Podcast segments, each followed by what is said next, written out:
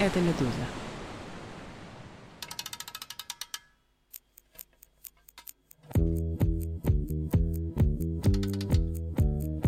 Всем привет, меня зовут Александр Садиков, я шеф-продюсер студии подкастов «Медузы». И у меня хорошие новости. Мы запускаем новый подкаст. Он называется «Прошедшее время». Это подкаст об истории России и ее соседей. Он посвящен тому, как по-разному можно смотреть на исторические события, про которые нам как будто все понятно с детства. Ну и тому, что эти точки зрения значат для нашего настоящего и будущего. Эпизод, который вы слушаете сейчас, это предисловие к подкасту. Мы называем это обычно нулевым эпизодом. Это такой манифест шоу, который помогает понять, что будет в этом подкасте, почему мы считаем важным говорить об этой теме и вообще в чем заключается наш подход. Вот об этом мы сейчас поговорим с ведущими прошедшего времени. Это учитель истории в международной школе Сергей Фокин. Сергей, привет. Привет. И журналист, редактор «Медузы» Дмитрий Карцев. Дима, привет. Привет. Я напомню, что подкаст в прошедшее время есть на всех основных аудиоплатформах, так что подпишитесь прямо сейчас на нас, там, где вы любите слушать подкасты. Ну и, конечно, нас можно слушать и в приложении «Медузы». Скачайте его, если вы этого еще не сделали, или установите его вашим друзьям и знакомым, у кого его еще нет. Приложение умеет обходить блокировки и работает без VPN. Ну и поддержите «Медузу», даже если вы в России и вам очень страшно, есть способы нам помочь и нас поддержать, потому что только благодаря вам такие проекты, как и этот исторический подкаст и многие другие, становятся возможными. Все ссылки на подкаст, приложение, донаты есть в описании этого эпизода. Ну что, давайте начнем.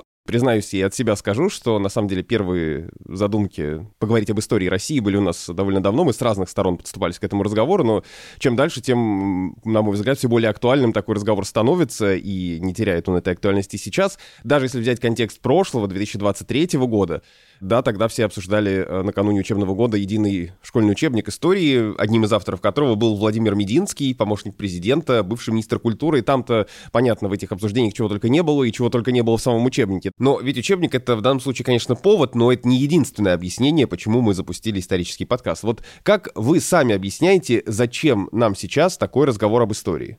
Ну, с моей стороны, конечно, вся идея этого разговора навеяна как раз э, современностью и ну, не в последнюю очередь войной, которая сейчас происходит, и попытками понять, в какой степени наше представление о том, как устроен мир, ну, в смысле, вот политика, взаимоотношения между странами, развитие каждой из стран, в какой степени вот это наше представление сформировано тем курсом истории, который у каждого из нас был, и э, в какой степени мы таким образом остаемся заложниками тех старых идеологий, которые этот курс истории породили, и, что важно, не хотим ли мы вообще что-нибудь поменять.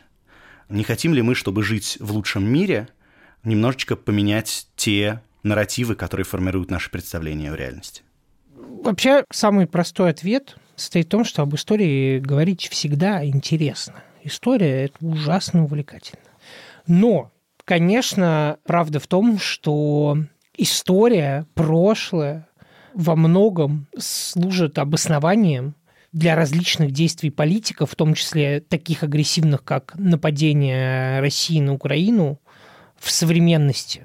И в такие моменты особенно сильно хочется поговорить о том, а чего вообще-то происходило, и точно ли то понимание истории, которое используют различные политические силы или там лидеры, единственное возможное. Когда мы друг другу и слушателям говорим одной строкой, о чем этот подкаст, все так или иначе крутится вокруг того, что можно по-разному смотреть на исторические события, про которые нам как будто все понятно с детства. Такая у нас формула. Но вот для вас что это значит? А, мне кажется, что вот поначалу, когда ты начинаешь интересоваться историей, вот если ты начал ей интересоваться в детстве, допустим, у тебя есть ощущение какого-то прошлого, которое было, вот оно одно такое было, надо только его выяснить. И дальше в какой-то момент ты начинаешь замечать, что какой-то рассказ об истории складывается, исходя из разных научных теорий, исходя из разных идеологических предпосылок, исходя из разных философских предпосылок. И на одних и тех же фактах могут сложиться абсолютно разные истории. И, ну, это в целом довольно несложная вещь, но она немножечко меняет твой мир, когда ты школьник. А следующее открытие, которое меня поразило уже в несколько более взрослом возрасте, было в том, что не только наши представления о реальности влияют на то, как мы пишем историю, но и история, которую мы учим, которую мы воспринимаем, тоже формирует наше представление о реальности. Это вот процесс, который идет в обе стороны. А, поэтому, собственно, мне стало очень интересно поговорить о разных способах описать одни и те же факты. И, ну, не только почему родились те или иные истории, но и как они меняют нас и что они делают с нами.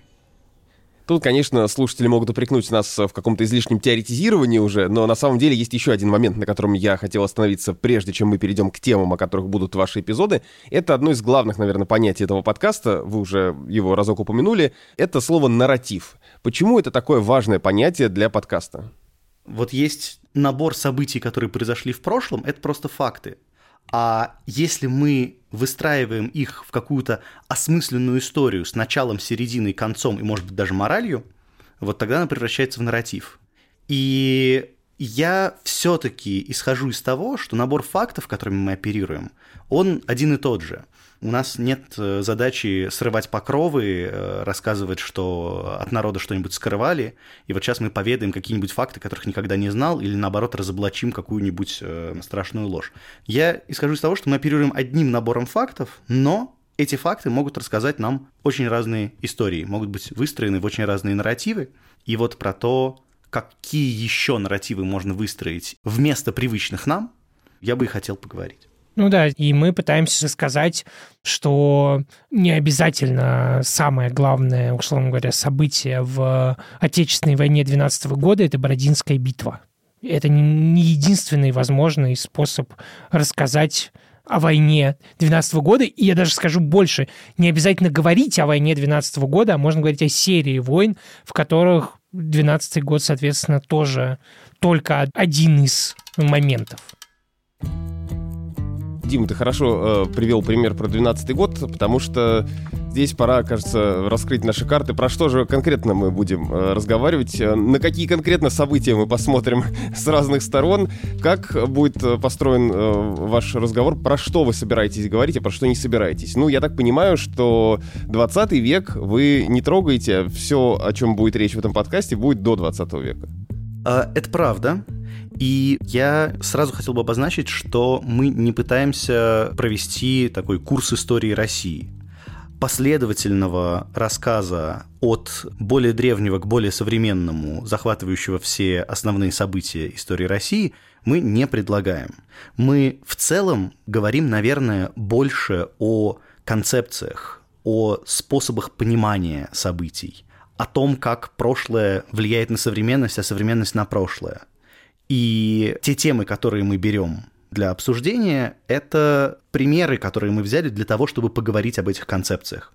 Ну вот мы хотели поговорить о взаимоотношениях государства и общества и о том, какие формы могут принимать эти взаимоотношения. И мы взяли Пугачевский бунт, поговорили о нем. Мы хотели поговорить о том, какую роль может играть религия для общества, которое его исповедует, и для общества, которое потом впоследствии изучает э, этот период. И мы поговорили о крещении Руси. Мне кажется, у нас было несколько критериев выбора, и базово их было два. Это то, что наши слушатели, когда услышат об этой теме, она для них не будет в новинку. То есть они услышат, что мы будем говорить, ну, уже сделал я спойлер, да, про 1812 год. Нам кажется, что большинство, подавляющее большинство наших слушателей, у них есть некоторое представление о том, о чем будет речь. И второй критерий, чтобы мы сами или с нашими экспертами могли рассказать как раз чуть-чуть другую историю того, о чем у наших слушателей есть представление, да, то есть отличающиеся от, для простоты, скажем, школьной или учебниковой истории. А, действительно, 20 век сюда не попал, но просто 20 век – это целая огромная тема, но это, в общем, целый сезон, по большому счету. Дело в том, что ну, некоторая игра, в которую мы играем со слушателями, это вот смотрите, вы привыкли к такому описанию этого события, а давайте мы с вами сейчас посмотрим, как еще его можно описать, как еще его можно понять, как еще про него можно говорить. И, наверное, немножко труднее играть в эту игру про 20 век, потому что, кажется, в нем остается все меньше тех событий, про которые мы можем сказать, ну вот как вы привыкли их воспринимать, и не окажется, что половина слушателей воспринимает их совсем по-другому, половина их никогда не слышала, а половина вообще ни с кем про них не хочет разговаривать. Я насчитал три половины, наверное, это была ошибка. А как вы, Дима и Сережа, как вы сами вообще пришли к истории? Дима, ты же дипломированный историк. Да, я закончил историко-филологический факультет РГГУ, Российский государственный гуманитарный университет в Москве. Честно говоря, всегда трудно понять, почему чем-то заинтересовался в детстве, но в детстве я прям натурально, вот сколько я себя помню, столько я историей интересуюсь. Я думаю, это связано с тем, что мне были ужасно интересны взрослые разговоры в этом самом детстве, а это был конец 80-х, начало 90-х, и они все время говорили о политике, а политика, в свою очередь, все время тогда касалась истории, там, революции 17 -го года, большевиков, той же Великой Отечественной войны и так далее, и так далее. И как-то, видимо, там зародился мой интерес к истории, который впоследствии очень сильно поддержала моя школа, моя учительница истории Людмила Фроловна Иванова, которую я до сих пор очень люблю, уважаю, ценю. Прежде всего за то, что она учила нас истории, так, что не оставалось сомнений, что история — это настоящая, прям такая настоящая серьезная наука. И это было всегда, с одной стороны, увлекательно, а с другой стороны, очень системно. И мне кажется, что, ну, вот где-то здесь зародился мой интерес к истории. Ну и да, конечно, вот это все время, начало 90-х, вот то, что я там семилетним ребенком был у Белого дома за несколько часов до его расстрела, и вот это все вместе, как-то это было так насыщенно, конечно, это создавало какой-то интерес. В общем, ты стал свидетелем исторических событий и стал э, ими интересоваться дальше. Именно так. Э, смешно, что у меня все ровно наоборот. Для меня история всю дорогу была развлечением, чем-то э, веселым, забавным и никак не связанным с реальностью. Мне кажется, когда в какой-то момент я оказался в Риме, основным шоком для меня было то, что он действительно существует. Мне ужасно повезло с людьми, которые меня окружали с детства, и в том числе моя замечательная бабушка просто рассказывала мне разные вещи, чтобы меня развлечь. Она была доктором исторических наук. Когда мы, например, ехали куда-то долго на метро, чтобы мне не было скучно, она э, рассказывала мне куски из античной истории. Рассказывала очень интересно. И это было обалденно. Я до сих пор с огромным удовольствием это вспоминаю. А потом мне очень повезло в лицее, и мой э, учитель истории ну, просто очень талантливый лектор, который превращал каждый урок во что-то невероятно увлекательное, ну, во всяком случае для меня. И, собственно, этим для меня история и была. Чем-то, чем можно увлечься. Как, э, наверное, часто бывает, я там в 12-летнем возрасте увлекался Наполеоном, э, до этого Египтом, после этого российским 19 веком, но все это были вот какие-то такие полуроманные вещи, в которые можно было с огромным интересом погружаться. И мне кажется, что ровно поэтому я и стал потом преподавать, потому что, ну, мне повезло не только с историком, но и с остальными учителями. И оттуда я вынес идею о том, что вообще-то поделиться с другими людьми чем-то интересным, что ты знаешь, увлечь их, дать им понимание того, как это классно, это чудесная вещь, которой стоит посвятить жизнь, если у тебя что-то такое получается. Вот. Надеюсь, наш подкаст будет этому подтверждением, и Сережа с Димой увлекут вас в этот мир исторических концепций, параллелей и событий. Не все же вам читать статью об историческом единстве русских и украинцев Владимира Путина. Слушайте что-нибудь интересное, наконец. Да, и вас это тоже вдохновит, может быть, вы тоже займетесь историей потом. Итак, премьера подкаста «Прошедшее время» совсем скоро. Обязательно подпишитесь, чтобы не пропустить. Мы есть на всех основных площадках для подкастов. В Apple Podcasts, Google Podcasts, Spotify, в CastBox, на YouTube, ну, конечно, на сайте в приложении «Медузы». Причем, если вы установите приложение, то там э, или в разделе «Настройки», или на самой странице подкаста есть ползунок «Подписаться». Вот нажимаете его, и вам будет приходить уведомление о каждом новом эпизоде.